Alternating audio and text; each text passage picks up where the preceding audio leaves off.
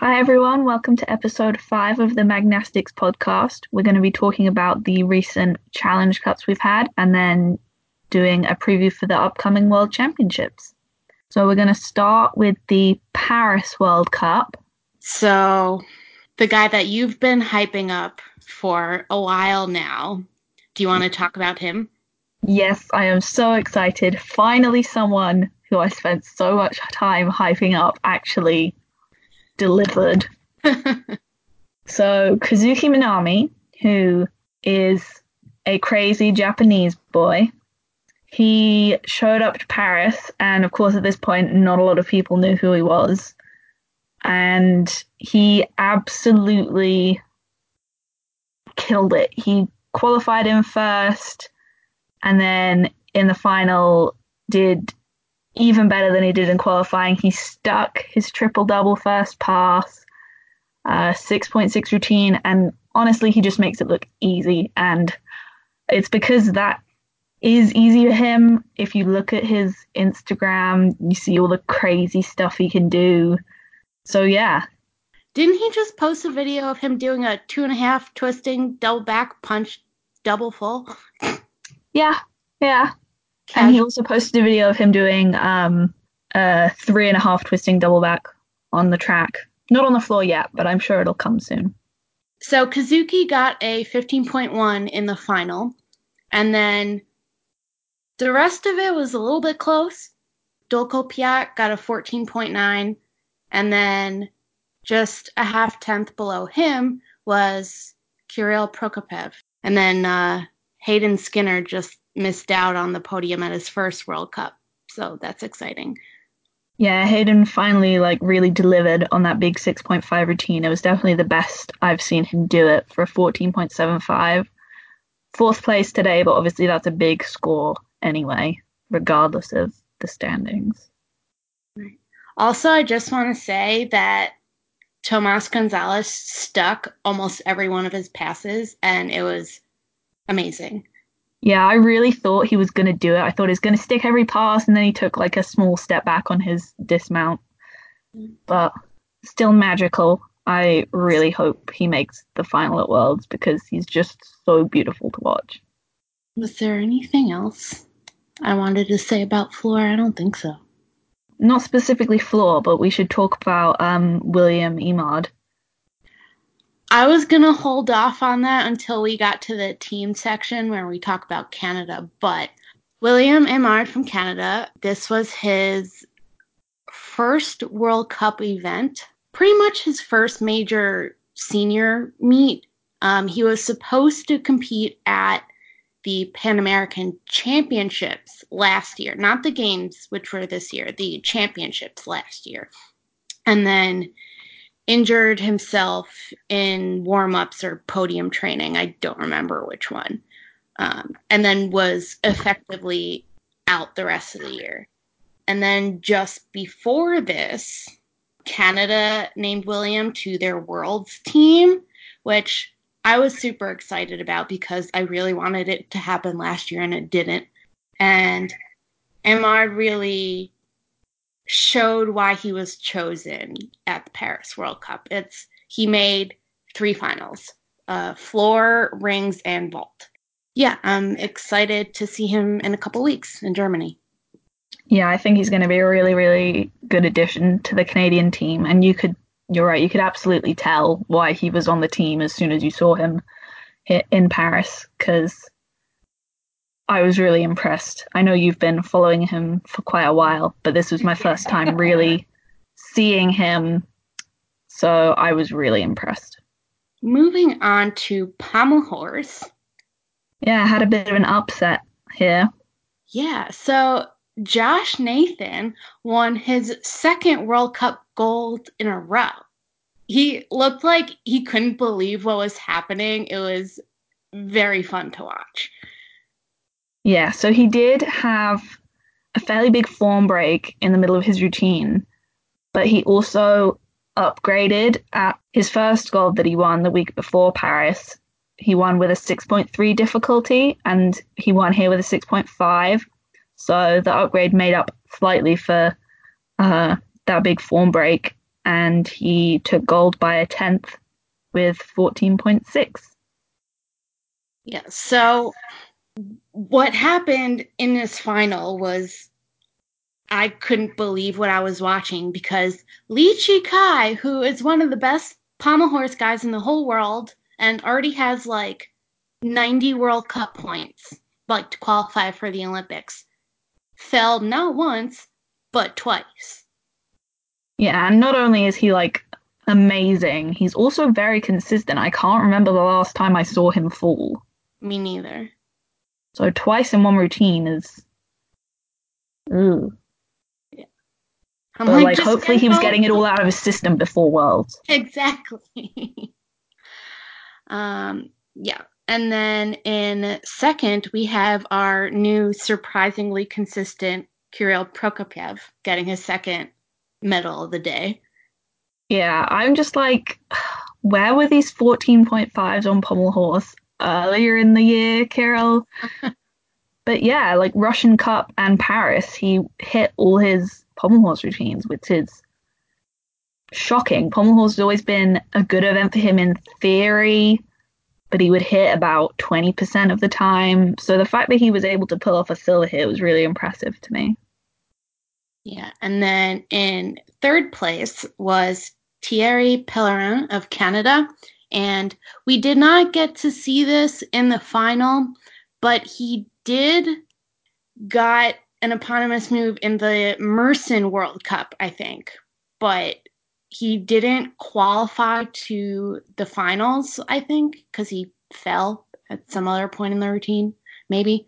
Um, you know, we never get videos of qualifications, so we didn't get to see it. And then I heard he was coming to Paris, and I was like, oh, this is so exciting. We'll finally be able to see it. And he did not do it in the final. I understand not risking it because everyone at that point was flying all over the place. yeah. So play it safe. He just did the triple Russian dismount. Yeah. So as of right now, I believe we only have video of him doing it in training, but but it is in the code now. So Then we also had a fall from Cyril Tommasone and two from Artem Dolgopyat. So it was it was one of those finals. Yeah. Moving on to rings. This I I I'm not sure if anyone expected this at all. Um, Ali Zahran and Samir Ait Said tied for first. Um, in my personal opinion, I think Zahran should have won outright. Yeah, I, I agree with that. I thought that also. Yes. And then in bronze, that was also a tie. Um, this one was broken though. So the bronze went to Kentaro Inoki of Japan over Vinzenz Höck of Austria. So that wasn't one of Höck's better routines, so I'm okay with that tie break. Not for not for the first place though. Overall, I think this final was pretty competitive.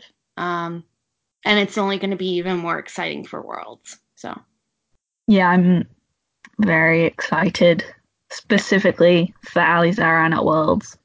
yeah, I feel like I've been hyping him up for a while. You know, just kind of screaming into the void. So hope hopefully people notice now. Yeah. I remember last year we were like, oh, he could make the final, and then he didn't even go. you know what? He historically his execution usually topped out at around 8.4 so he really wasn't getting above mid 14s but he has gotten better this past year. So Yeah, like he's definitely improved. yeah. So in paris his execution was 8.75 so. Yeah, and I don't think he's ever going to be get be one of those guys who gets like 8.9s, 9s, no. that kind of execution, but he's noticeably improved and it's cool. and vault I feel like there were a lot of falls, but I don't know if I'm misremembering. No, there were a lot of falls. Yeah, so um, this was another one of the finals that Emard qualified for, and he fell on both of his vaults. I was so sad. Um, yeah, especially because they're really nice in the air as well. He's so clean. Yeah. He didn't. Also, shout out to his toe point. Really love his toe point. yeah. So, a vault was won by uh, Loris Frasca. So, you know, hometown guy.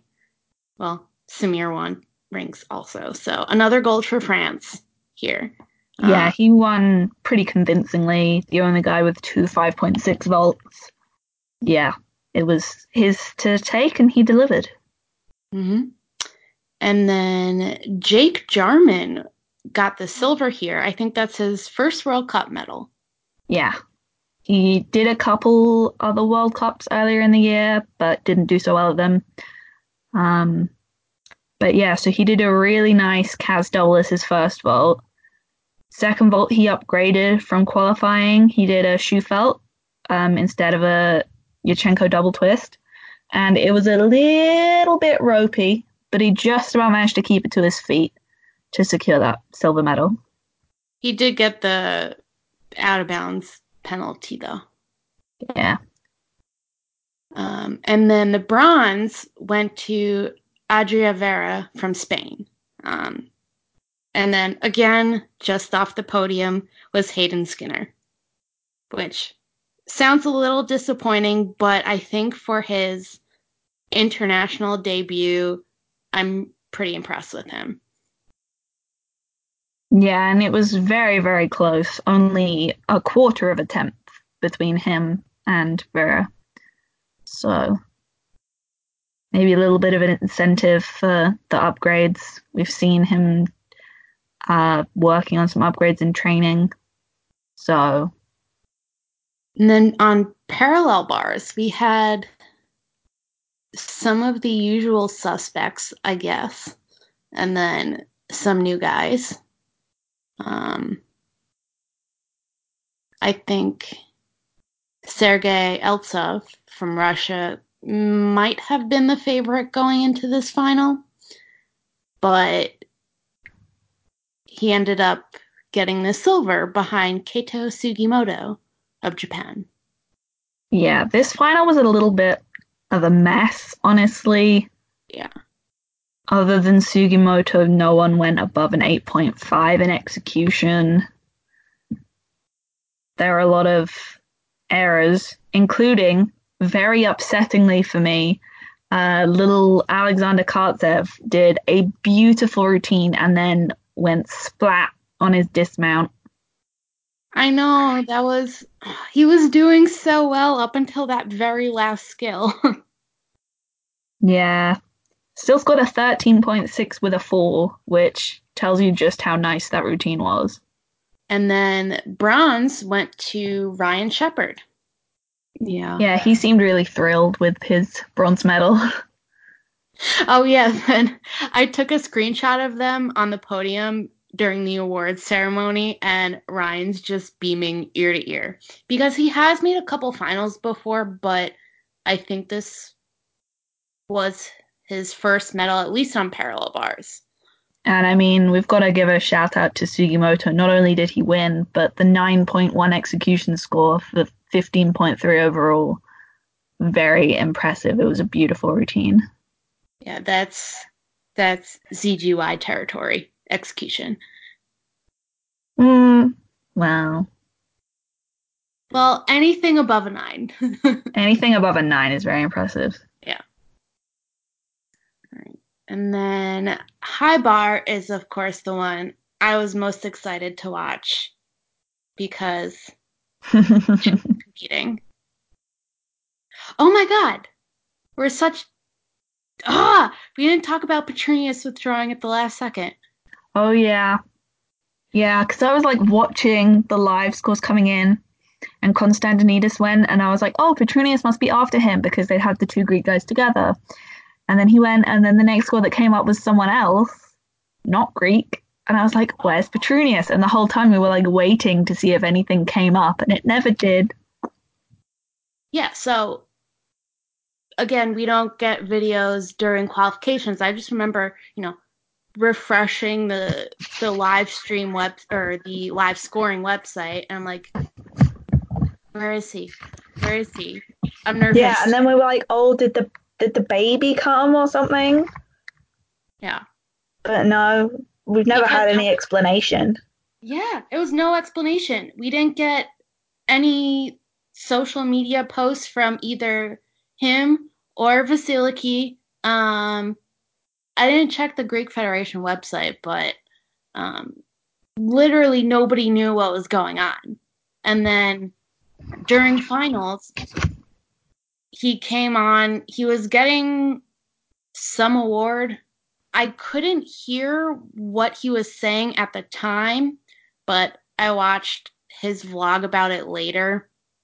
And he just apologized for not competing and said he's saving for Stuttgart. So um, I'm hoping he was kind of in the same situation as Berkey, where he's maybe like 90% and didn't want to compete until he was at 100%. That's what I'm hoping. Because he yeah, didn't say anything about an injury. yeah. I'm thinking it's probably just a either a precaution or a, he didn't want to compete if he's not at full strength. Yeah. I mean, nothing seems to be wrong. No. Anyway, I can't believe you just changed the topic when we were about to talk about Tin. hey, I'm full of surprises. Okay, go on. You can let loose now. Oh, man, I don't, I don't have anything to. Okay, so I wasn't sure what routine Tin was gonna pull out in this final. The routine he did end up competing was a little different. Um, he he did two different two Tkachev combos, and then he always does the layout half by itself. But I don't think we've seen this particular routine construction before. It is a 6.3, which I think up until this competition, he had only been doing maybe a 6.2 at most all year. So this was a bit of an upgrade. Um, he does have a 6.5 in his pocket, though, which he will probably pull out in event finals at Worlds.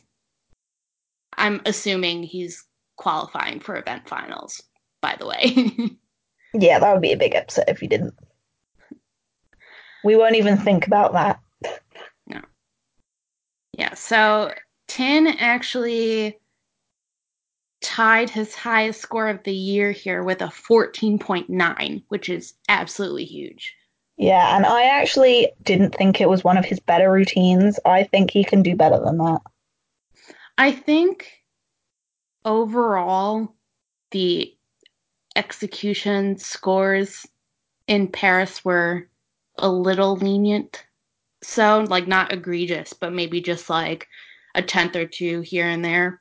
Yeah, I found myself being a little surprised by quite a few scores in the high bar final. Yeah, because Tin was actually one of the last ones to go. Actually, before he had gone, Sergei Eltsov was in first with a 14.7. And I'm like, oh no, that's going to be really hard for Tin to beat. Tin did it, but I don't know. Yeah, well, it all seemed relative at least, I guess. Right. High bar scoring's a bit weird because you never know if it's going to be like so harsh, almost no one gets over eight, or it's going to be like, yeah, you have an 8.6 and you have an 8.9. And I think all but all but two of the guys in this final scored at least an 8.2. So, yeah, and uh, one of the guys who got below an eight was Nestor Abad, who was having a very nice routine and then went splat on his dismount, yeah. which was a shame. Bronze went to Tang Chia Hung. Um, you guys might be familiar with him because he made the event final last year at Worlds. And he's very clean and beautiful to watch. Yeah, also the Universiade champion on high bar. Oh yeah, I forgot about that. That's it for Paris. I guess we can go on to the Guimarães World Cup now. Oh, there was just one other thing I wanted to say about Kazuki Minami. Okay. So they haven't said anything about the next World Cup series, but I'm really, really hoping they're going to send him to try and get one of the individual Olympic spots.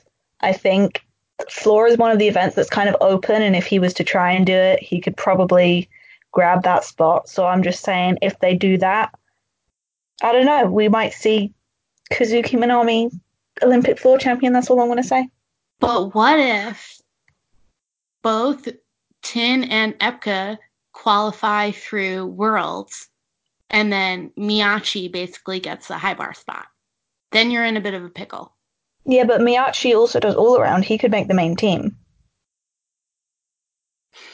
How likely is that though, really? I don't know, he scored an 85 at a domestic meet the other week. But it's Japan. I know, but he could. I'm just saying. or they could.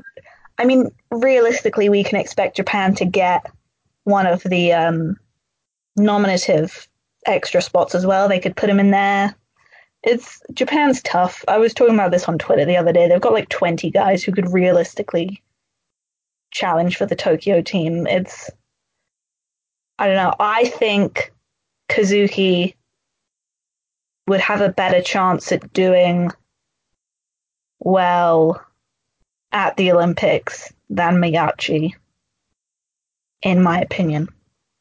I thought you were going to say Kenzo, and I was going to be like, shots fired. Well, um, we Kenzo is a question mark right now. That's all I will say. Yeah. Um, but imagine a Kenzo Kazuki floor showdown in Tokyo. Imagine how amazing that would be. Oh man, with the home crowd, that would be ridiculous. Yeah. Yep, and both of them can totally get difficulty above seven. I need it. I need it. And especially if Kazuki does the Shirai 3 and then they're both doing Shirai 3s and then, oh, oh, it's a dream. anyway. Right. So the Guimarães World Cup. Not too many people here as, you know, most of the people who will be at Worlds were not competing. but it was nice to see some of the younger guys who maybe their this was their first international competition. Yeah. So starting off with floor, won by guess who? Another Japanese guy, Takaaki Sugino. So he won with a 14 even. And then in second place, very nice to see Daniel Corral of Mexico. And then Third place went to Patrick Palmroth of Finland. Um, he actually tied with Kevin Cerda of Mexico, but they broke that tie. So um, had the better execution. And then there was another Japanese guy in this final, uh, Takuya Nagano, but he fell. So unfortunately, he ended up in last place. I do want to say though, I was very impressed with Yumin Abbadini of Italy, um, new senior. Um, so obviously looks very young compared to some of these other guys like Daniel Corral, who are quite a bit older. Yumin actually made five finals here, which is ridiculous. He made everything but vault because I don't think he has two vaults. Um, that whole weekend, I was just very impressed with him. And I think maybe not next year, but next quad, he's going to be very important for Italy. And then Pommel Horse. This was another gold for Takaaki Sugino. Um, this one was not as surprising as his floor win, I guess, because he does have a 6.5 routine. Yeah, he's also the Japanese national champion on pommel horse. Right. So he won with a 14.825. And then in second was, again, Daniel Corral. I think those are his two best events, floor and pommel horse, because he made both of those finals at Pan Am's as well. Um, so he looks in really good shape, and seeing him at Worlds is going to be really exciting, especially after all of his injuries. Yeah, I want him to make the pommel horse final. I'm not sure how realistic that is, but it could happen, and I want it to. It could. Um, and then bronze on pommel horse went to the kid I was just talking about, Yumin Abbadini. So, yeah, yeah. like I said, I think he's going to be a pretty big deal within the next few years. Yeah, and he also had the lowest difficulty in this final with a 4.9. So to win bronze is really impressive. Yeah. Um, I do want to note, th- though, that there was a really big score difference between Corral and silver and Abbadini and bronze. It was over a point, so I, th- I think that's worth noting. Rings, completing the Japanese sweep of the day, the gold went to Takuya Nagano, who this was like a world class rings routine. He has a 6.3 difficulty, which is like one of the top, I think like the top 12 or so guys in the world can do a 6.3. So this was just very impressive. And everyone else was scored at least a point lower than him. Yeah, 14.925 on rings is extremely impressive score. Um, so Takuya is the Japanese national rings champion, pretty much in a class of his own there. Mm. Yeah. Silver went to Fabian De Luna. He didn't look particularly impressed after his routine. I mean, I'm sure he's happy about getting silver, but I bet it was just one of those things where even though like your number place seems good, you're not happy with how you actually did, you know?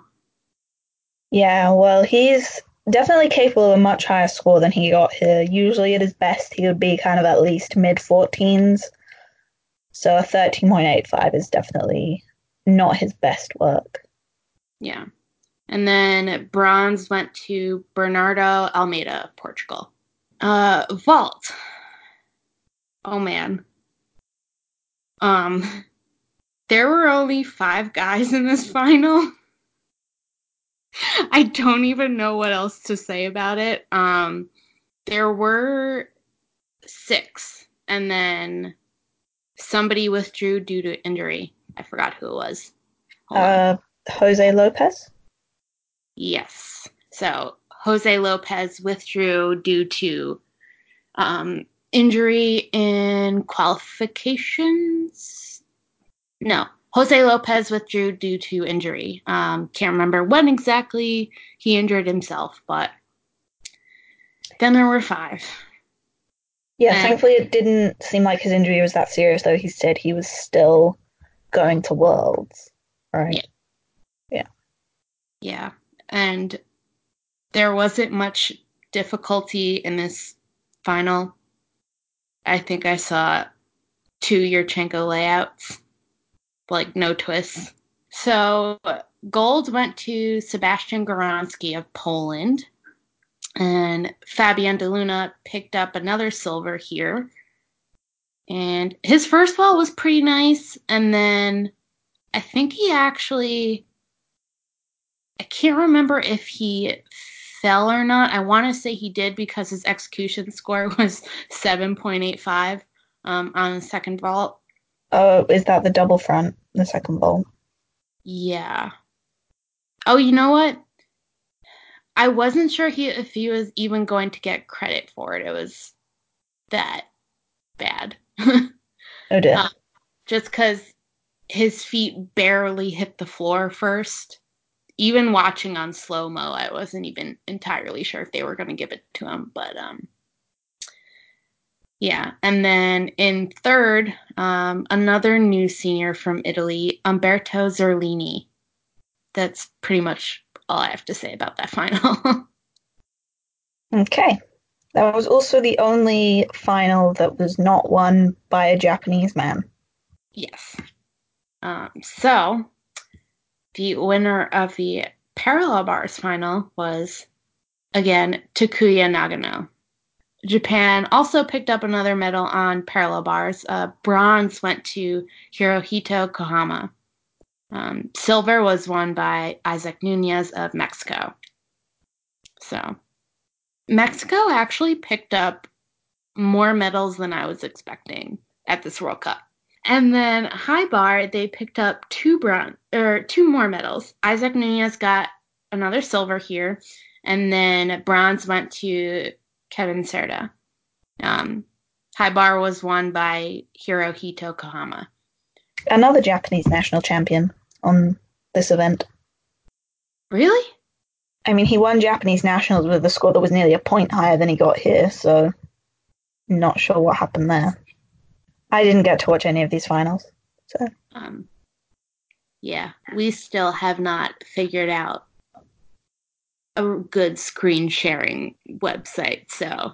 I was on a plane when that particular final was happening, I believe. Well, I just mean for everybody else. Yeah. All right, so that's it for the World Cups.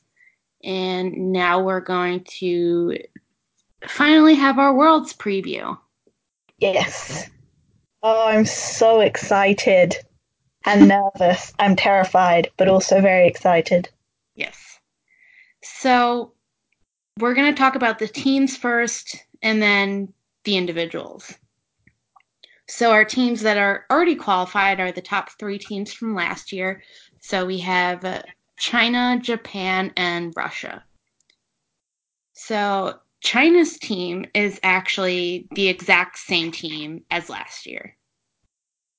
So um, I think we were pretty much expecting this. It's not really surprising. Yep. I mean, if it works, no need to change it. There nope. uh, wasn't anyone who did better over the course of the year than um, any of these five guys. So, obviously, China, Japan, and Russia, they're pretty much the favorites for podium finishes again. I think all of the other teams are a little too far behind for it to be terribly realistic, but one of these three would have to make seri- multiple serious mistakes and the other teams would have to be perfect to get on this podium. So, yeah, these teams are so far ahead in difficulty, scoring potential. I really can't see the podium being anything other than a combination of these three. And I, saying that though, I really can't call the order. I think it's too close to call. I, I can't do it. Right. I, I, I can't either. So we we're fairly certain it's going to be these three teams. In what order? Who knows? So Japan, obviously, they announced their teams really early. Yeah, although that was before we had a podcast, so we never actually talked about it. Well, we can talk about it now. Yeah, so we've got only two of the members of the team that took bronze last year which are Kazuma Kaya and Wataru Tanigawa. And then joining them, we have Kakeru Tanigawa, who is the two time national all around champion. You may know him as the first uh, person to beat Kohei since 2008. That was a pretty big deal. And then we've also got Daiki Hashimoto, who is genuinely a child. He turned 18 a couple of weeks ago really kind of came out of nowhere. Apparently, at the start of the year, his coach asked him what his goals were, and he was like, "Oh yeah, I want to win like junior championships and into high school." And the coach was like, "Oh, maybe you should try and make the national team." and now he's going to Worlds. So, yeah, so that's I think that's a really cool story. I mean, he did well as a junior, but he wasn't like not like Takeru, who we kind of expect is going to be a big deal as a senior. So, yeah, actual baby on the team. And then we've also got Yuya Kamoto, who is actually the oldest member of the team, but this is his first World Championships. He. I feel like he's been around for forever. How is this his first Worlds? Yeah, so he was at the 2010 Youth Olympics. He's done well at kind of Asian Games, Universiade level, and he was an alternate for the Rio team. Personally, at the time, I was like, oh, he should be on the team. But obviously, that was a long time ago. Don't need to be bitter about that now, even though I still slightly am. but yeah, and I remember it was like the night of. So the final trial meet for Japan was their uh, national event championships. And so the night of qualifying, before anything had happened, I was like, oh, what if Yuya Kamoto like hits his 6.8 P bars routine and they take him to Wells? Like, lol, wouldn't that be so weird? And then he did. And I don't want to say I'm to blame for Yuya Kamoto going to Worlds, but I will take partial credit. I so, feel like you're dying to talk about Shogo. Oh my god, yes. Yes, I am. so, the alternate for the Japanese team, even though they decided the main team months ago, they only decided the alternate a couple of weeks ago because um, they had another kind of trial event. They had the team compete, and then a few of the guys who I guess were kind of the alternate squad also compete. And Shogo Nonomura actually came third all around in that competition. He beat uh, Kazuma Kaya. So they named him as alternate. Whereas on the nominative roster. Initially, they had Kazuyuki Takeda because he came third at nationals. Um, and I had really been hoping that Shogo would make the main team, but it just didn't quite work out for him. But I'm really glad he's the alternate, and we're going to get to see him on the sidelines. This is the first Worlds he's going to since 2014, and he's one of my sentimental faves, and I'm still obsessed with him five years later. So I'm really glad he's the alternate. I think yeah. anyone who follows you on Twitter has noticed. yes. Yes. Yeah. I love him. He's amazing. And Russia finally decided their team. Um, a little bit of a surprise here. We have, um, well, not a surprise. We have Nikita Nagorny, Artur Dalaloyan, and David Belyavsky. Those three are not a surprise. Um, and then the other two members, we have Ivan Stretovich and Denis Ablyazin. I have thoughts about this. Yeah, I know you do. I do not understand. And admittedly, I don't know what went down at verification, so it might make perfect sense. But based on the results we've seen this year, I do not understand why Denis is on the team over Dmitry Lankin. It doesn't really make sense to me because Dmitry Lankin has been so consistent and he's got three good events. And Dennis has two, and he's been struggling on both of them all year. So I don't understand. His rings are like definitively better, but his vault is just so unreliable and they're losing seven tenths in floor difficulty without Dimitri, who has the same rings and vault difficulty as Dennis. Make it make sense. I just want to let everyone know if you haven't checked out the Magnastics website, we have like full discussions on capabilities and team selection um, on the top three teams China, Japan, and Russia, as well as USA and GB. So check those out.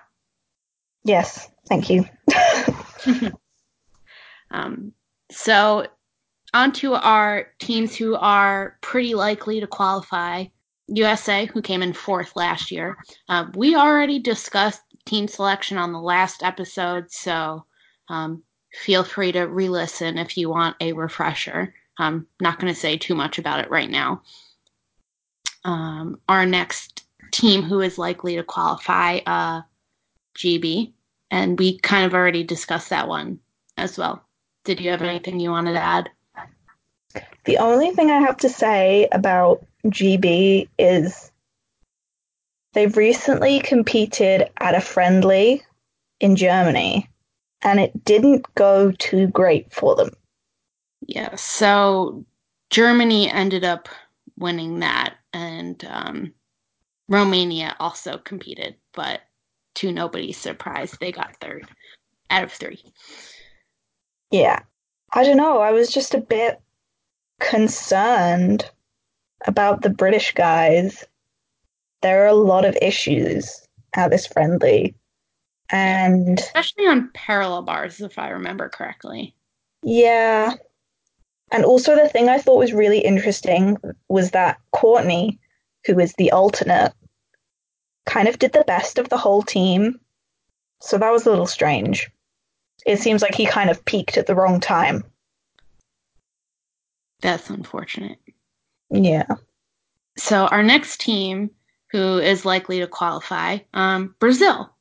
I think, especially seeing how they performed at Pan Am's, they they seem like they're in a groove and they're they're doing pretty well in my opinion. Um, the team is made up of uh, Arthur Zanetti, uh, Arthur Nory, uh, Caio Souza, um, Francisco Barreto Jr., and Lucas de Souza Bittencourt.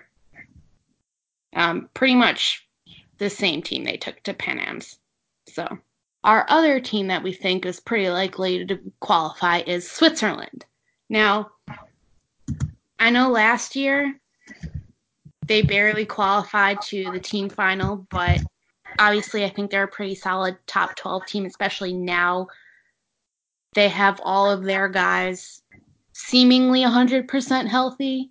Um, and I think at full strength, they're they have a really good shot. Yeah, I would consider Switzerland pretty safe. I mean, they've got who I call like their big five as their team, which is the same team as they had in Rio. So Pablo Brägger, Oliver Hegi, Benjamin Gischard, Eddy Yusof, and Christian Baumann. Um, they're just a really strong team. And I actually, I almost feel like either Brazil or Switzerland, maybe even both, could cause a minor upset and maybe sneak ahead of GB. It's definitely possible, I think. Yeah. It also, since we kind of have had this like top five with like China, Japan, Russia, USA, GB, they've kind of been the top five for the last quad. Mm-hmm. So someone kind of breaking into that top five would be a bit of a plot twist. I'd be excited to see it happen. Right. So now we're going to talk about our bubble teams. Um, maybe ones that might not make it to the team final but can still get in that top 12. First, we have Ukraine. So obviously they have Oleg Vernyayev, Igor Radilov, and Petro Pakhnyuk. So obviously those those three guys are competitive individually, but they're really the core of Ukraine's team. Yeah, and then rounding out the team is Yevgeny Yudenkov and Vladislav Hryko. It's a pretty strong team. I think I would expect them to be kind of on the verge of the team final. I don't think they should have trouble qualifying to the Olympics, but obviously sometimes you never know whether Oleg's going to be like a functional gymnast or like a semi-animated corpse. So this next team kind of breaks my heart a little that I have to put them in this bubble section. Um, Germany. So the team right now is Andy Toba, Karim Rida, Nick Klessing, Lukas Dauser, and Philipp Herder. So Marcel Nguyen uh, was originally named to the team. Um, I think I discussed it in a previous episode of the podcast that he had been struggling a little with a shoulder injury, um, but it seemed like he was going to be named to the team after you know some medical tests were performed. So he was named to the team, and then just before that friendly we mentioned earlier, he withdrew from the friendly, and then just a couple of days ago, um, well, almost a week ago now, he withdrew from Worlds totally due to his injury, and it turns out that it's serious enough for him to get surgery. So he still hopes to make it to Tokyo, though. It's just quite sad because I think this World Championships was the reason that he kept going after Rio. Yeah, they're they're home worlds. So I know I like to crap on Germany a lot for being terrible on pommel horse, but at the friendly, they hit six for six. So I guess this pommel horse lineup is not terrible. Um, yeah, I, I, I'm always wondering why Nils Dunkel, who I guess could be considered Germany's pommel horse guy, is constantly being left off teams and they kind of showed at this friendly that they would be okay without him. Yeah, they got three whole scores over 13. Three. three whole scores. But nobody fell, so that's important. Yeah.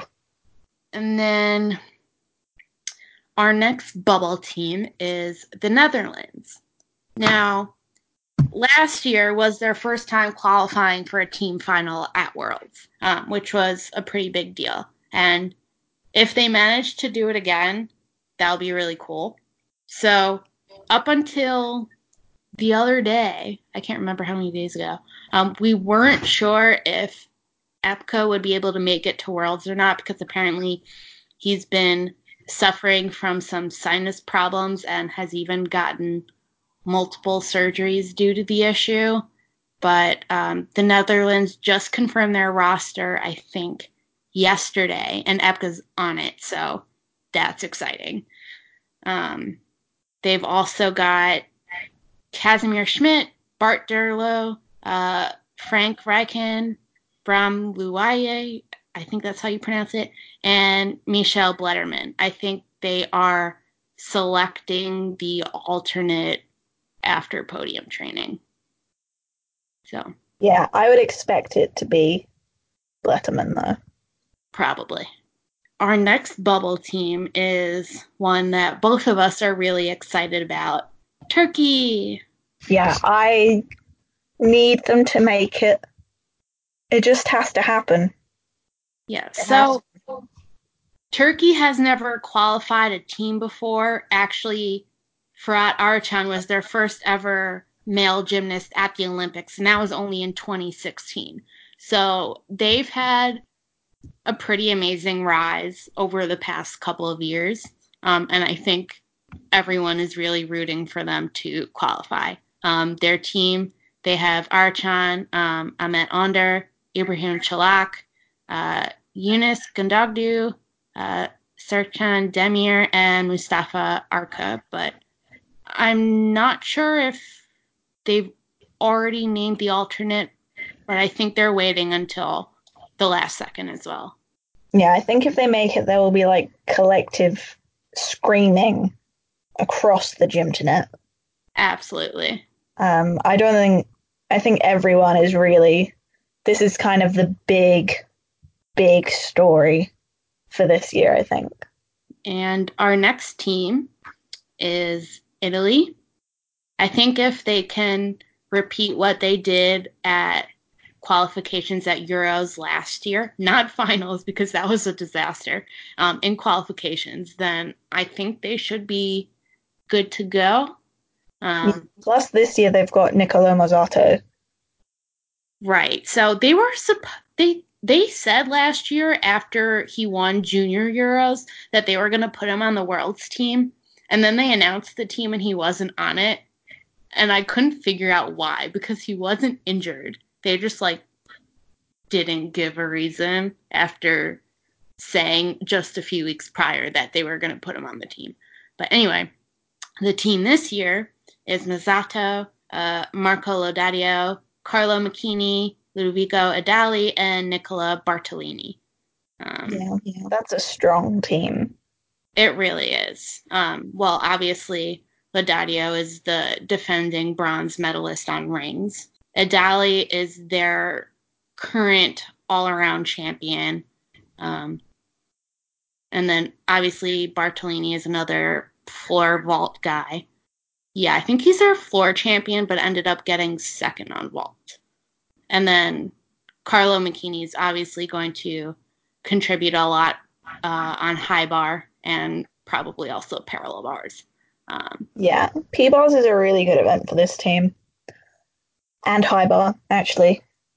So I think their weakest event is probably pommel horse. I don't think Italy has any super amazing pommel horse workers. So if they can get through pommel horse, I think they're they're okay. Our next team is Canada. Um, this was another team where I think they're waiting to pick the reserve, but it's Emard, who we already talked about in Paris World Cup, um, René Cournoyer, uh, Corey Patterson, Sam Zakutny, Jackson Payne, and Justin Karstad. Um, you guys might remember Cournoyer and Patterson from Pan Am's, where they both did really, really well. I guess the veteran on the team here is Jackson Payne, who I feel like we haven't really seen in a while. Yeah, I think he just kind of came back in the last couple months, really, if I'm remembering that right. He just kind of appeared and made the team. um, yeah, obviously he's been one of the main guys for Canada over the past couple years, but I think I don't know if he's been injured or not, but he was he was the alternate for Worlds last year, which I think I remember being a little surprised they didn't name him to the main team. Anyway, we haven't seen him too much this year, so. Um, and if you follow NCAA at all, you might be familiar with um, Sam Zakutny, who is currently attending Penn State, and um, who just graduated from Minnesota.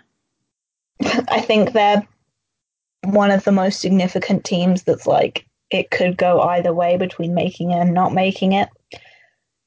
And this is a team that could do really well. I mean, we remember how well they did at Pan Am's, and this team has, you know, it's not the same as the Pan Am's team, it's stronger. Mm. So it could happen, and if it did, it would be such a huge deal. Um, but we sometimes see from the Canadian guys it all kind of breaks down a little. It certainly happened at, uh, when they were trying to qualify a team for Rio. So I'm nervous for them. I hope it all goes well and that even if they don't get the team qualification that they still have a good day. And also, if they don't make it, there's then the whole kind of who's going to get an individual spot thing, which I think could be quite a a big thing. Yeah, and we'll we'll get to that in a couple minutes when we talk about individuals and event yeah, breakdowns. Mm-hmm. So um, our next bubble team um, is Spain. A lot of their their guys are pretty familiar. Um, if you've been, they're not strangers to international competition. You're probably, hopefully, familiar with them. Um, Nestor Abad, Joel Plata, Adria Vera, um, who just won a medal at one of the World Cups. Raider Lee Zapata, Tierno Diallo. Again, this is another group of six guys. I'm not sure what if they've selected the reserve yet, but um, they may just be waiting like a bunch of other teams.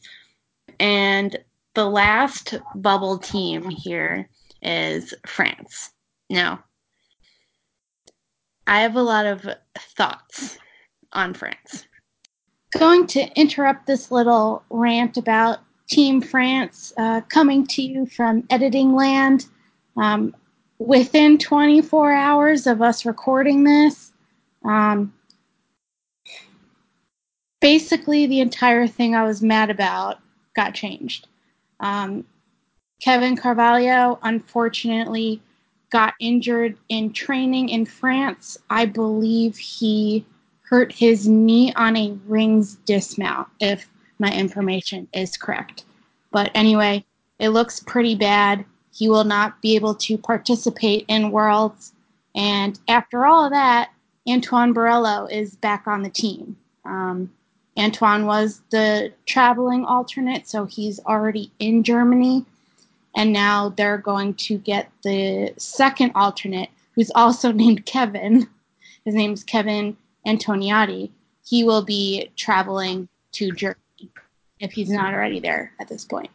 They they named the team prior to the Paris World Cup, and um, a lot of the same guys. So Tommasone, Frasca, Ait Said Borello, and um, Julien Soler. And I think I talked about this in a previous episode when they announced the team. I was like, "Who the hell is Julian Siller? So is that it for teams? Is there any other teams that?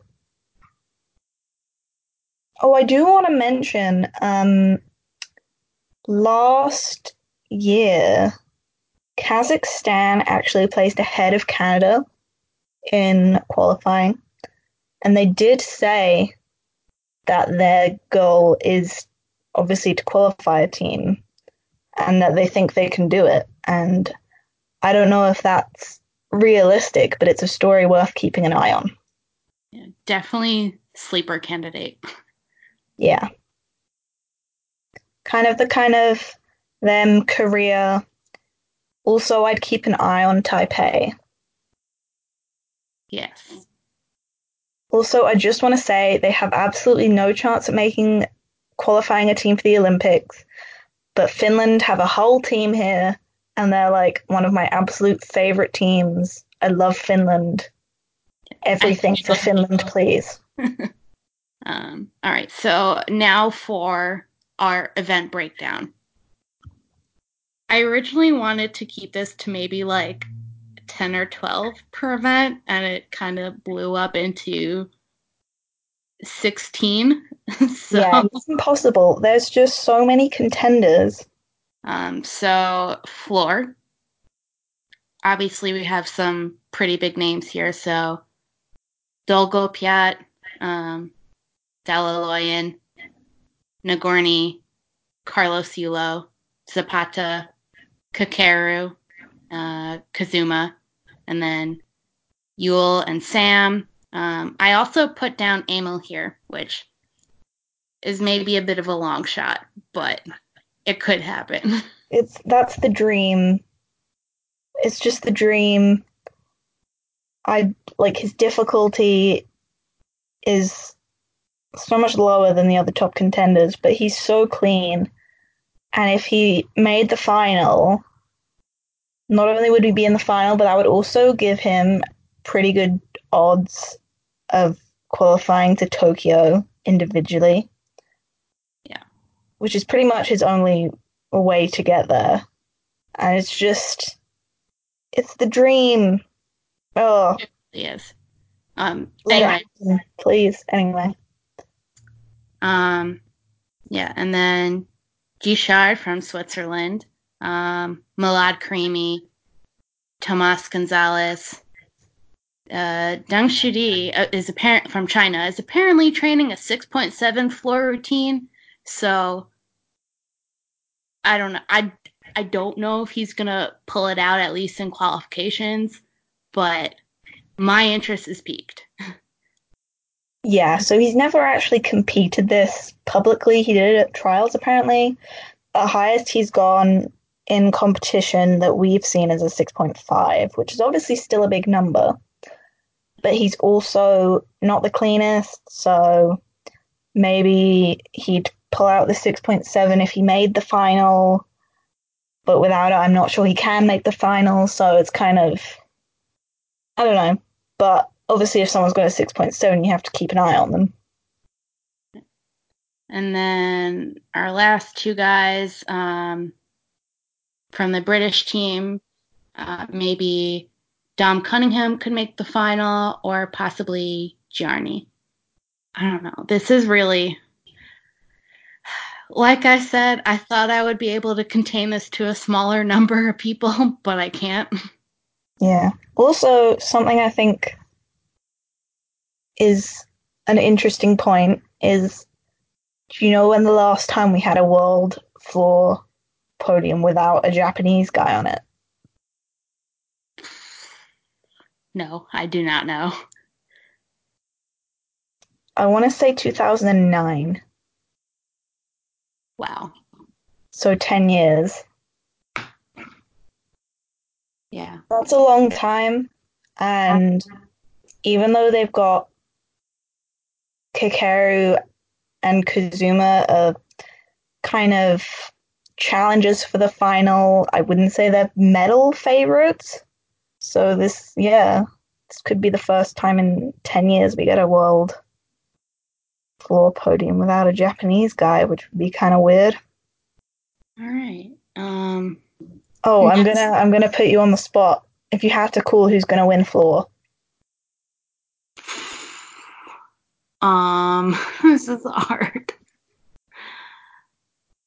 hey, at least I'm not asking for all three medals, just gold. That's true. Um.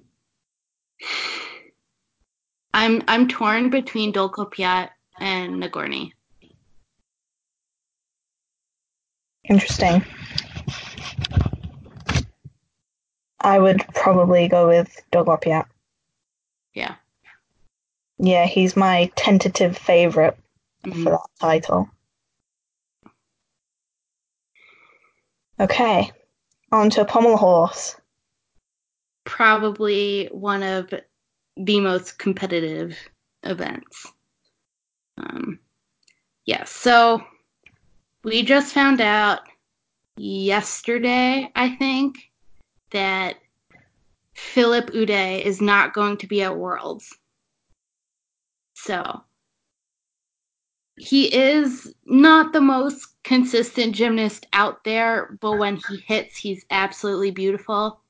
So you should never count him out normally. But um, when we found out that he wasn't going to, when he was taken off the world's roster, I did some Googling. Turns out that he injured his ACL in the beginning of September and like nobody announced it. Like Philip didn't say anything on social media. The Croatian Gymnastics Federation didn't say anything about it. I just found like a random news article about it, which yeah. So I'm digressing a little from Pommel Horse finalists, but um Croatia decided to send uh, Maro Nemkinen, who is a new senior. Um, I literally had no idea who he was 24 hours ago, um, but he was fifth on Pommel Horse at Junior Euros. So, um, anyway, in this news article that I was reading about Philip getting injured, um, it seems like none of the other seniors really fit uh, Croatia's primary selection criteria to go to Worlds. So I think um, Aurel Benović was maybe one of the, one of the closest, um, but still didn't totally satisfy the federation, I guess. So uh, they decided to select Nemkinen ba- basically based off of his results for from Junior Euros last year. Um, I think they know that anyone outside their top three, so anyone who's not Tin, uh, Philip, or um, Robert Seligman. They know that anyone else is probably not going to qualify for Tokyo. So they're pretty much just using this year's Worlds as prep for the next quad for Nemkinen. That's basically what they're doing here. I wonder if he'll do any other events other than pommel horse. I mean, might as well. It's not like he has anything to lose. Yeah. Um, anyway, uh, potential pommel horse finalists. Obviously, we have the reigning champion, Xiao Ruoteng. Can I Um, say, I feel like a lot of people overlook the fact that he is the current world champion on pommel horse. I feel like he gets left, left out of the conversation a lot, and I don't think that's fair because he has a potential 6.6 difficulty and he's very clean and he's definitely a medal favorite here. Yeah, can we also remind everyone that his routine in the final last year, he had never actually competed before or even trained. He just visualized it in his head and went out and did it and won. That is one of the most badass things anyone has ever done. Yeah. And then obviously we've got uh, former world champion and uh, reigning Olympic gold medalist Max Whitlock. Um, obviously can't forget Lee Chih Kai or uh, Rhys McClenaghan. Um, I think they're Yeah, those four, I think, are kind of the top group. but but Krisztián Berki is going to be at Worlds. again, uh, coming to you guys from our second recording here, like 12 hours after we recorded the original bit. Um, I'm really sad about this. Krisztián Berki injured his shoulder again and will not be competing. Um, so some of our other pommel horse guys, um, so Jingyuan, who obviously is known for parallel bars, but he's also really good on pommel horse. Um, yeah, has hit 15 before, so definitely can't He's count him out. He's a legit medal contender. Yeah. So is Sun Wei, actually. Um, and then we have Saeedreza Keikha, um, Oleg Vernyayev, which y- you can't count him out either. He'll probably make a couple finals. um, and then Cyril Tommasone, David Belyavsky, um, Harutyun Merdinyan of Armenia, uh, Nariman Kurbanov of Kazakhstan, um, I I just wrote here Japanese guys because I don't I can't even pick two of them to make the final here. Yeah, so Kakeru, Kazuma, and Daiki all have potentially up to 6.5 difficulty. I'm not sure we've seen Daiki compete his before, but he's extremely consistent on pommel horse. Um, Kazuma is a little bit messy form wise, so that might hold him back. And Kakeru is one of those guys where when he hits, it's beautiful, but is he gonna? Probably not. Yeah. Didn't he fall in Universiad? Or am I imagining that? Yeah, he he fell in quals, and then in the all around final, he like he didn't fall, but he had like a really weird error and lost a bunch of difficulty.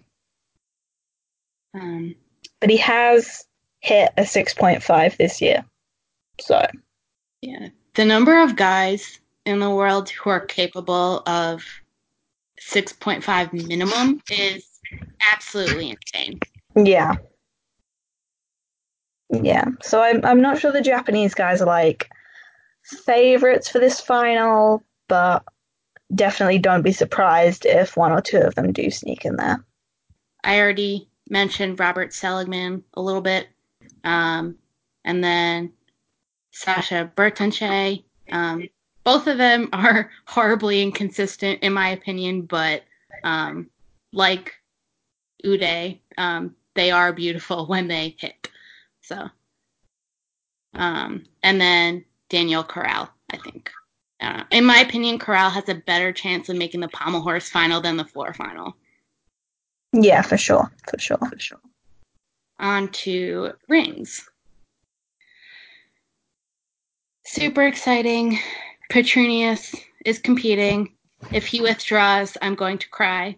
I mean, we glimpsed, we had a glimpse into a Petroniusless rings world at Europeans, and it was a lot of fun, but we don't need to do that again. Obviously, this is another really competitive event. Um, not that any of these events are not competitive. I just feel like pommel horse and rings are just a notch above the other events. Yeah, I think it's because these two events are kind of where the specialists thrive because they're the most weirdly specific. yeah. Um, so we have Samir Ait Said, um, Ibrahim Çolak, um, Artur Tovmasyan of Armenia. Um, I do want to note that Vahan Davtyan, um, Artur Davtyan's brother, is not currently listed as going to Worlds. So. Yeah, that's kind of an interesting one because last year they both made the final. And the thing is, when it comes to the Olympic qualification, only one per country per final can qualify. So it would come down to which of them placed higher. And as far as I can remember, Davtyan has had the better results this year. So I'm a little bit surprised that they would pick Tovmasyan over him unless there's something going on that we don't know about. Um, not to say Tovmasyan isn't also really good. Um, well, obviously Armenia they didn't qualify a whole team, so they can only send three guys. They absolutely have to send Artur Davtyan, considering he got ninth all around in the finals last year. Mm-hmm. Um, and then for Pommel Horse, they're sending Merdinyan. So that really only leaves one rings guy. Yeah, I mean, I guess if they send Merdinyan and One Rings guy, then they can potentially qualify all three of their gymnasts to the yeah. Olympics. Whereas if they sent two rings guys, only one of them could make it. So they'd be limiting themselves. Right. So it makes sense that way. Um, I guess we're just not sure why Tovmasyan was chosen over Davtyan. That must have been a really tough one to pick. Yeah, maybe maybe they're gonna try and see if Davtyan could get the World Cup spot, but that's doubtful, I think. Yeah. The Rings World Cup spot is going to be an interesting one. Yeah. But anyway. Um, and then obviously we have Lodadio here, um, Ali Zahran, who we mentioned earlier, um, Igor Radivilov, um, Denis Ablyazin. Nikita could show up in this final. Um, I mean, let's not forget he got a 14.9 at Europeans. I did forget about that, but thank you for the reminder. yeah. Obviously, can't leave out Zanetti, um, Vinzenz Höck, uh, Wataru, uh, Yuya Kamoto, uh, and then also Nikita Simonov, and maybe Konstantinos Konstantinidis, which is the longest name ever, but um, we could have two Greeks in this final. It could happen. Yeah, it's happened at Europeans before. And we did hear that Zhou Jingyuan is back to doing rings. So hopefully this means his shoulders are, you know. Yeah, he was doing rings at nationals, but not at his previous level. But apparently he did quite well. at the trials, so I don't know if that means he's good enough to be, for one thing, China using him on rings, and for another thing, challenging for a final. But at his best, he was definitely uh, a finals contender on rings. So that should be interesting. But also, I'm like, yeah, do rings because you're great at rings. But then I'm also like, keep your shoulders intact, please. Yeah. Do you remember when he was supposed to do the Tokyo All Around World Cup and we were so excited that we were he was finally going to do all around and then he withdrew like a week before. Oh, the worst. And this one's a bit of a long shot, but I'm going to throw Nick Klessing into potential finalist. It could happen. I don't like I said quite a bit of a long shot considering everyone else who's in this list, but Oh, I just realized I forgot to ask you who you picked to win Pommel Horse.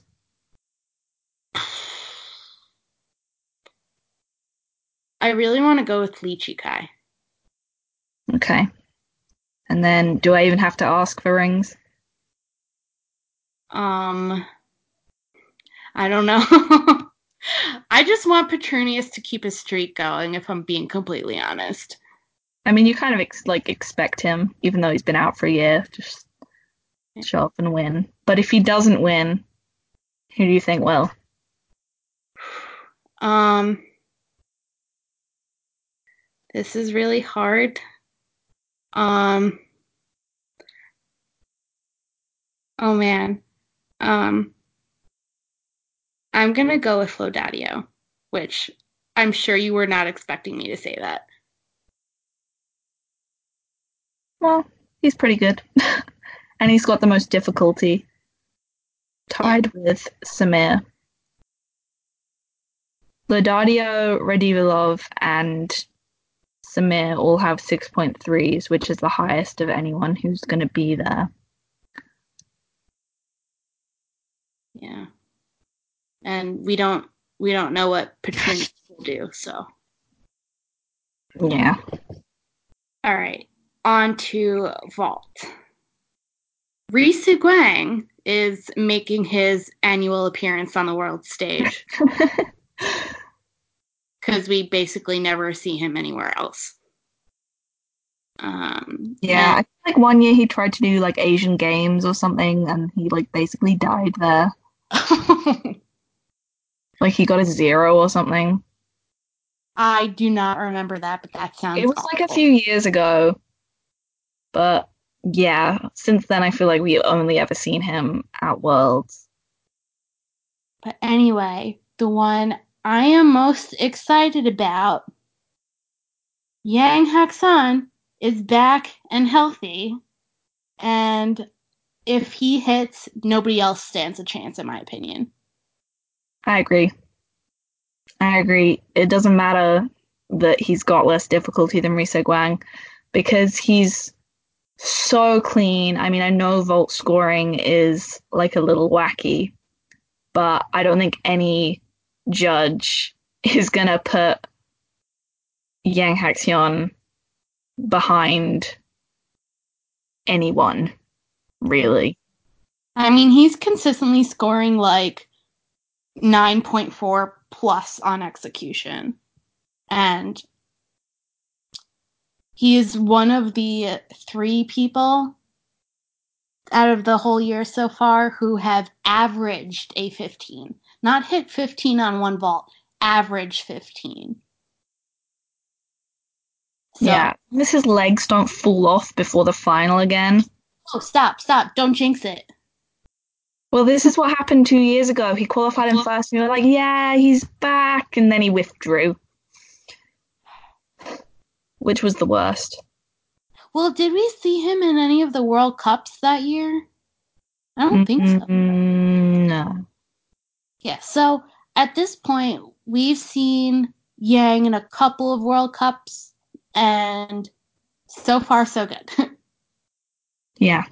Keep your legs attached, and all will be well. so, um, one of the other guys who averaged at least a 15 is Artur Davtyan, who I think I said this last year, but for the longest time, I Artur was super clean but had relatively low difficulty and he was doing basically the same skills for so long I didn't think he was ever going to upgrade. And then last year at Worlds, he came out with all of this crazy difficulty and upgrades on multiple that multiple events. And this past year he's really just blown me out of the water. Yeah. The only thing I think could pose a problem is at lower level competitions, he usually just does a Kas full in qualifying. And the one time he's gone for the Kas double in qualifying was European Championships, and it didn't go so well, and he didn't end up making the final. Well, So he's My to need, obviously, the double to make the final at Worlds, but it might be a bit dicey. well, I don't think you can count him out in any event. So Oh, definitely not. Because I mean, for you know that one that he had trouble with in European qualifying, there was also the one he stuck cold in European Games final. So all right. I just want to say also, he's doing a Dragulescu now, and it's a really nice vault. But I kind of miss his front handspring two and a half. It ended up kind of betraying him a bit, but it was so high. It was like one of my favorite pieces of gymnastics ever, and I kind of miss it. Yeah. Unfortunately, he can't do both because they're the same entry. But Yeah. Also, he ended up kind of going splat on the handspring two and a half, uh, which is why he switched, obviously. Um, but yeah, I always wanted to see him do the front triple, the Yang Hak-seon. But it wasn't to be. well, all right. Um, next we have Ablyazin, which is really hit or miss, I guess. Also, potential vault finalists. Um, Radivilov, can't leave him out. Frasca, Vernyayev, Dalaloyan, Shek Wai Hung, who apparently has both Ri Se-gwang vaults. Yes, he put up a video um, on Instagram of him doing both. So he competed the Ri Se-gwang one, I think, earlier in the year. And he's always had one of the most beautiful Dragulescus, like the only non cowboy Dragulescu in the world. Not well, not the only one. I have seen others, but his was the most notable. Um, so I'm not surprised that he's going for the piked version. So he genuinely could challenge for definitely a medal, if not even the title. Um, kind of depends how much difficulty he wants to risk in qualifying. That's going to be an interesting one to watch. I'm very excited. So, speaking of Dragulescu's, Dragulescu himself could make the final. If you asked me a couple months ago, I probably would have been like, you're out of your mind. But at the friendly recently, the one with Germany, GB, and Romania, Dragulescu looked really good. Like, did one of his best Dragulescus in a long time. So, he, he didn't do two vaults there, but the his eponymous vault and his floor looked good enough for me to assume the second vault is also good. Um, I would not count him out. Yeah, he just when you kind of think he's done, he springs back up. There's a good chance a second Russian will make the final as well. I do think out of all the Russians, Dalaloyan is probably the most likely to make the final. I don't really know what's up with Nikita's second vault. He switched it to a Tsuk double pike, and it looked quite good at Euros, but at Russian Cup, it was like, dude, what is that? so I don't know. Oh, and I mean, we were talking about Shek Hang and his Ri Se-gwangs, but we've also got two more potential Pike Dragulescus from Andrei Medvedev and Wataru Tanigawa. Yep. Um. Yeah, who could forget Euros when they did not want to credit Medvedev's? All right, that was the Blahnik though. Yeah, well, anyway. I hate front pike vaults. Yeah, I actually think that his Pike Dragulescu looks better than his Blahnik. Interesting. I mean, we have less, you know, examples to go off, but I think, I don't know, I think he tucks it less. Maybe I'm making that up. I don't know. Um, and also, Wataru, um, I mean, every time you kind of mention a Pike Dragulescu, it's like, oh my god, yikes, are they going to die? Yeah. but his is actually quite consistent. The only one I can, re- he's attempted it several times this year, and the only one I can recall him falling on was at Universiad, and apparently the vault there was really hard. But the Spieth vaults that they're going to have at Worlds are like crazy springy, so I can see him just kind of going flying. Yeah, see, vaults that are too springy scare me almost as much. yeah. Vault, eh, vault in general is just terrifying. Yeah. The thing about Wataru is at Universiad, he over rotated the Blahnik and like stepped forwards. And that's on a hard vault. He's like crazy, and I honestly think Wataru on vault is one of Japan's best chances at an individual um, event medal. I think it would actually be harder for him to make the final than to medal if he did make it. If that makes sense. Yeah. Again, kind of like Floor, I think you could also mention Dom and Giarnni for potential vault finalists. Um, obviously, Dom's a bit more of a question mark right now since he was injured for a bit. But yeah, but at the friendly, he did hit both of his full difficulty vaults. I mean, the Yurchenko triple looked a bit like just about squeaked it round, but he did make it. So he's improving really quickly. So I actually wouldn't be surprised to see him do quite well on vault at Worlds. And the last name I want to mention here, maybe a bit of a long shot, uh, Kim Han-sol. He has qualified for multiple vault finals, so it's a world medalist. I forgot about that. That's why Big I mentioned surprise. it. Big surprise! I forgot about something.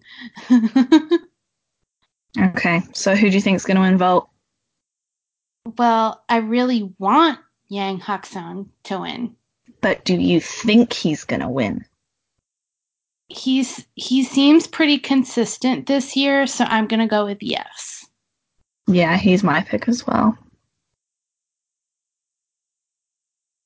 Okay.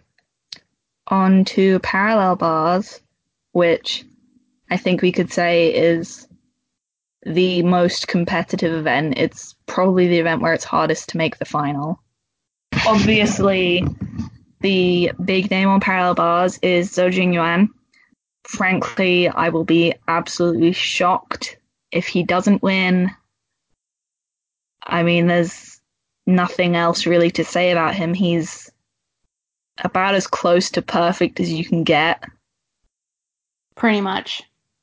Well, he's been undefeated since 2017. And the thing is, he's only getting better. And I remember when he won in 2017 and he was like, Oh, I want to be more perfect next time. And we were all like, What? How could you be more perfect? Yeah. And then he did it. And we were Yeah. all just like, how is that possible? Yeah. So he's my pick for gold, shockingly. I mean, he's the only one who like surpassed 16. So I don't. The only one who could maybe come close is Verniaiev because I wouldn't even go that far, to be honest. Hmm? I'm not sure I would go that far. I mean, I know he's come second the last two years and he's got the next highest difficulty, but I think the difference in form, and it's not like Verniaiev has bad form, he's got really good form on P bars. Yeah. And also, I do think, obviously, he he's Olympic champion, but I think that Zou Jingyuan emerging has really pushed him to improve also, which I like to see. Right. I was Um, going to say that I think whenever those two are competing together, obviously it just kind of motivates Oleg that much more. Yeah. So Oleg will be one of the favorites for a medal. But then we've also got the Russians, whichever two of them may make the final. So Nagorny, Belyavsky, Dalaloyan. Belyavsky has the 6.6 difficulty. Um, the other two have 6.4. So maybe give David the edge but that'll be another interesting battle between those three. Uh, they're all top 10 at Worlds last year, top 9 actually. Yeah, so there are actually a couple of countries who will probably have, you know, one or two guys, two per country out of the final here. Um, so um, Switzerland, possibly because they've got Hegi, Brägger, and Baumann. Um, though I think Baumann is the least likely to make the final out of the three of those guys. Um, and then any of the Japanese guys, really. Yeah. Um. So Yu Kamoto has a 6.8 routine, and he's not the cleanest, but I believe the 6.8 will be the second highest at Worlds after Zou Jingyuan, because Verniaiev has um, the highest he's shown has been a 6.7. And then, of course, we've got the two Turkish guys, um, Ferhat Arıcan and Ahmet Önder. Um, and also can't forget about Petro Pakhniuk. Um, or Sam Mikulak. Because Sam could probably make quite a few finals, but parallel bars is one of his more likely ones. Yeah, I would agree with that. I think parallel bars is he's kind of known more for high bar, but I do think his parallel bars is actually his best event. Um, and then uh, Lukas Dauser has made event finals before, but he's only come back from injury relatively recently. We he broke his finger or like tore a ligament in his finger. I don't remember, but it was in his hand. Yeah. Um, and we only really saw him return to competition in the friendly earlier this month. So he hasn't had a whole lot of time to get into peak form, and he didn't even break 14 at the friendly. So I'm I'm not sure, but given the extra couple of weeks between the friendly and world's qualifications, it's possible. Yeah, honestly, I'm just glad he's going to be there at all. That's true. Um, then the last guy I wanted to mention, um, again, a bit of a long shot, is Marios Georgiou. Our last individual event before we get to the all around is high bar. So obviously my number one is Tin. I don't think I need to explain that at all. And then obviously you have Epke and Sam, who are the only two out of the three medalists from last year returning. Did you really have to bring that up? I'm sorry. I'm sad. I'm very sad. I, I I think almost everybody is. Any two Chinese guys, really. Just pick one or two. yeah, they've got a lot of difficulty, but I'm not sure their execution is um, reliable, shall we say. Yeah, I think maybe out of all of them, Xiao is maybe the best, but he's been a little injured as of late, and we up until recently we weren't even sure if he was going to do all around. So, yeah. Although Lin Chaopan does have a potential 6.5 routine, so that's worth keeping an eye out for. Um, and next name I want to mention, Arthur Dalaloyan, because he's apparently a high bar guy now. I, I want to laugh a little every time I say that, but it's true. Yeah, that's that's one of the the weirdest things about his kind of emergence. He's trying to add a Cassina to his routine. I'm not sure what that takes his difficulty up to. But also I'm not quite sure it's worth it, so be interesting to see if he brings that out or not. Yeah, well, the routine he did at um, the event finals in Euros was a 6.1. So he might need a little more than that if he makes it to the final to be a medal contender. Yeah, I just I him making the final last year was one of the most shocking yeah. Uh, finals appearances for sure. Absolutely. But if he makes it this year, just be like, okay. This is normal now. Yeah. A second Russian could make it. Um, obviously, one of Stretovich's strengths is high bar. So.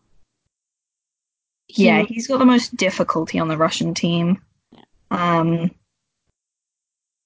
and obviously, David Belyavsky is already a two-time world high bar finalist, so his difficulty isn't that high, but I mean it could happen.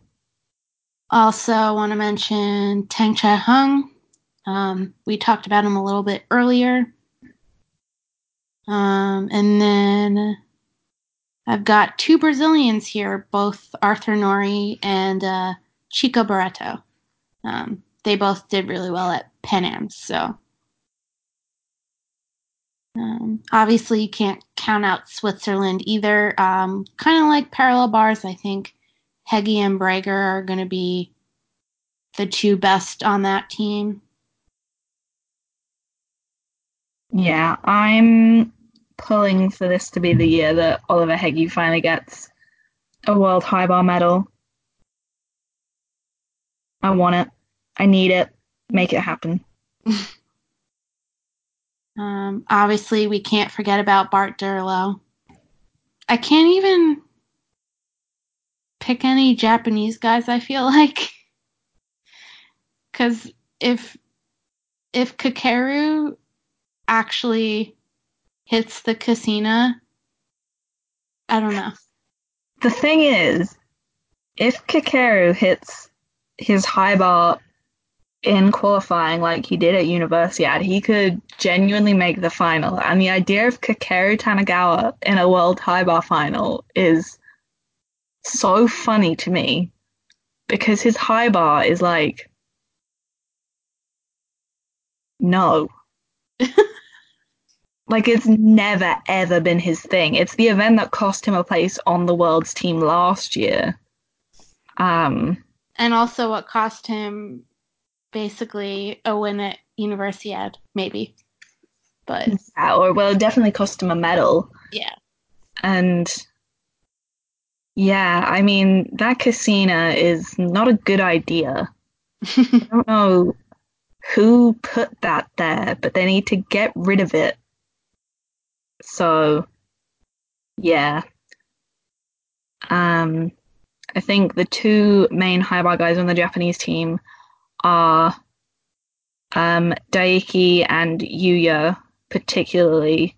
Yuya has a lot more difficulty, but Daiki also has planned upgrades. He's also planning to add a Cassina to his routine. Um, but I trust him more than I trust Kakeru. to be honest. So, um, yeah, both of them have uh, potential routines in the sixes. So, they could totally get in there. I really, really want Daiki to make an event final. He's kind of on the bubble when it comes to pommel horse and high bar but I just think it would be the coolest thing to see like a tiny baby child in an event final, even though he's not that tiny. Um, and my sleeper candidate for the high bar final, um, I'm I'm going to pick Robert Tvorogal here because he has hit mid 14s this year. So yeah, European Games champion. All right, so that's oh yeah. Who who's your who's your pick? Who's your pick for high bar? Are you seriously asking me that question? Who do you think will win? Same answer. Okay. Who's your pick? That's a real question. Mm-hmm. I kind of. I don't know if this is like a bit controversial, um, I almost feel like Sam is going to pull it off. I don't. I don't think that's controversial. He is a bronze medalist now. yeah, I just.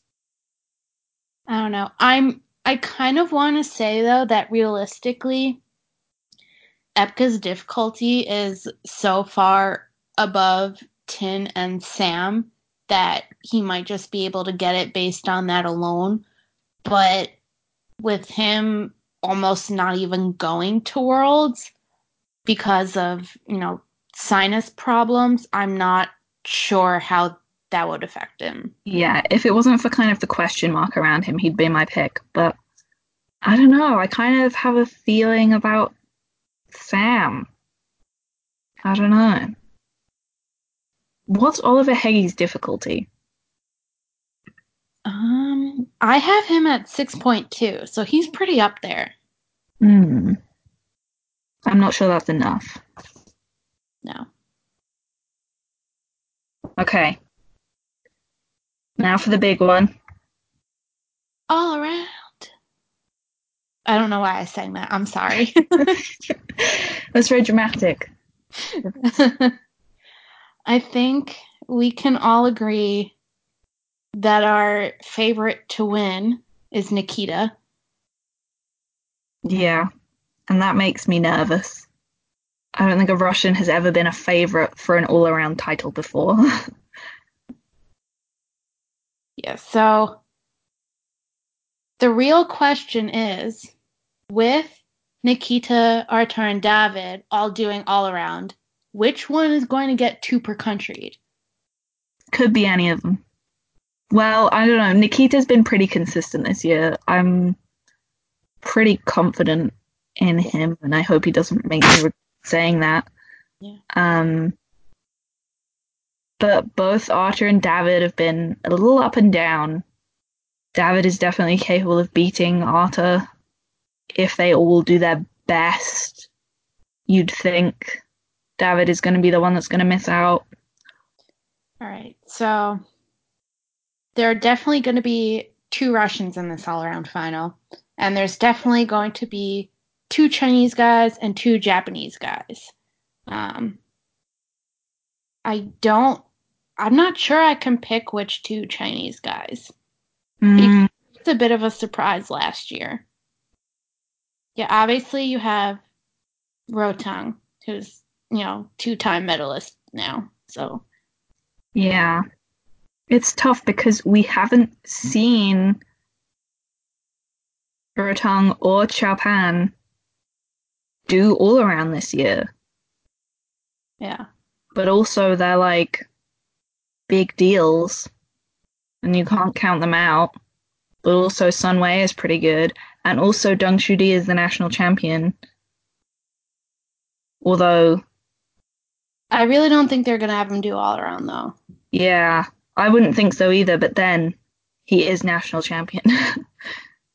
so they could justify it if they really wanted to. That's true.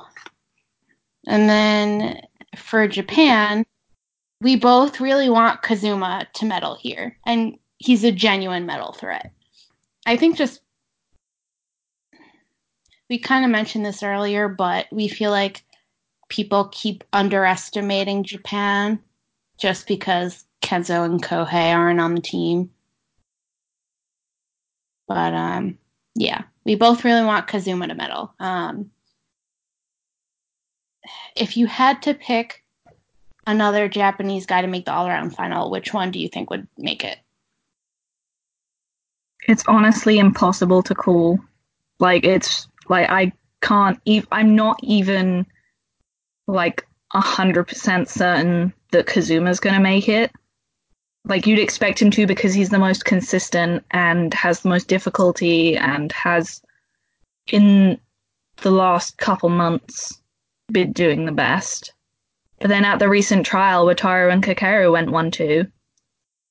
All Yeah. of them are capable of 86 plus. Yeah. Um, I mean, the Tanigawas are both as unpredictable as each other. Oh, I don't know. It's. Hmm.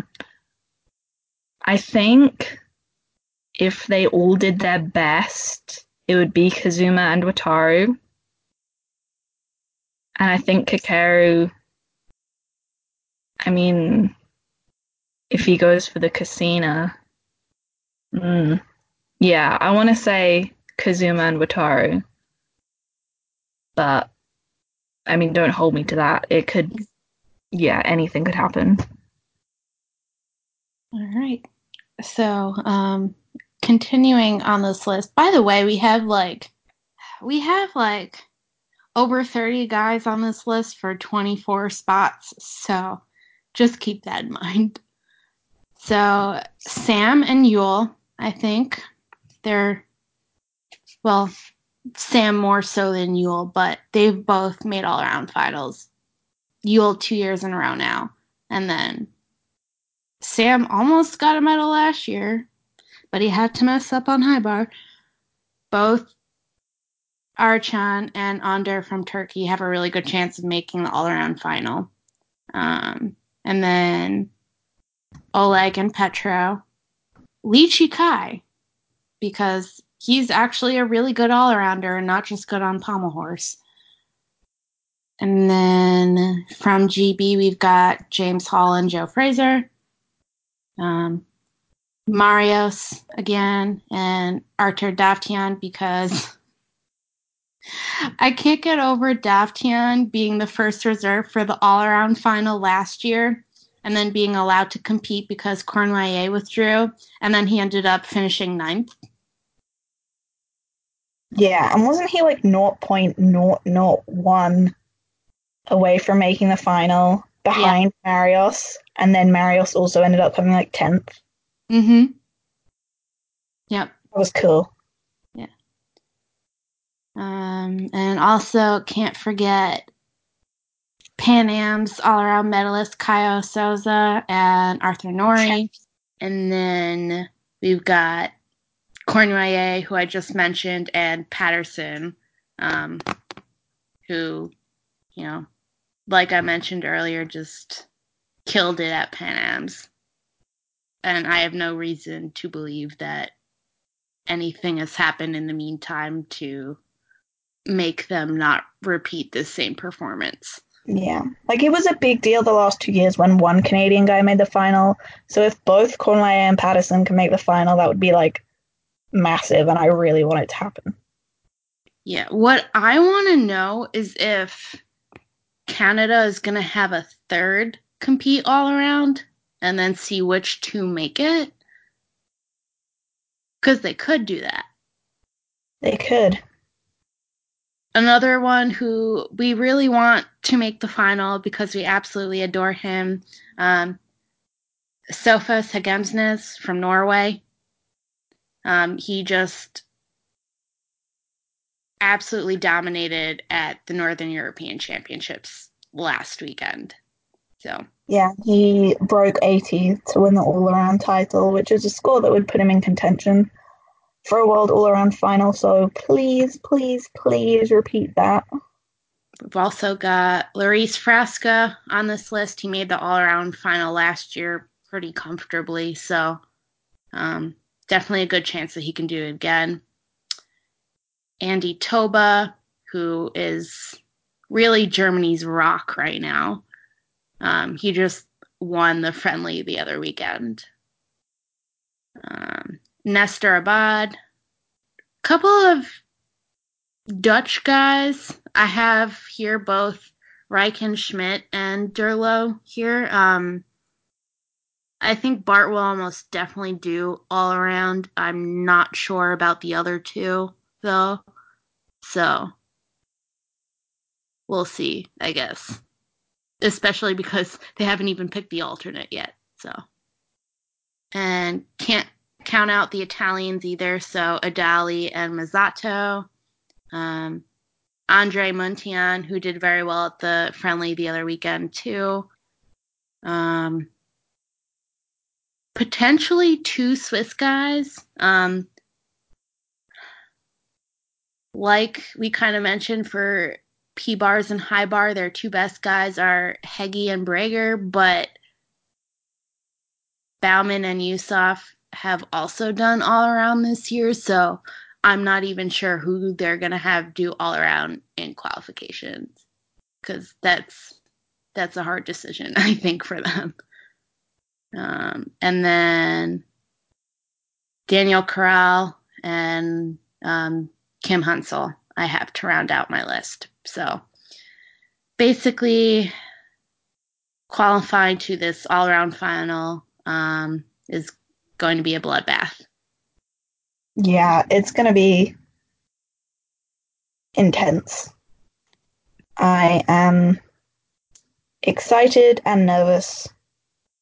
Mostly excited, I mm-hmm. think. I think the excitement is winning out. Yes. Yes. Olympic qualifications are on the line. It's definitely excitement. But also fear. That's not a lie.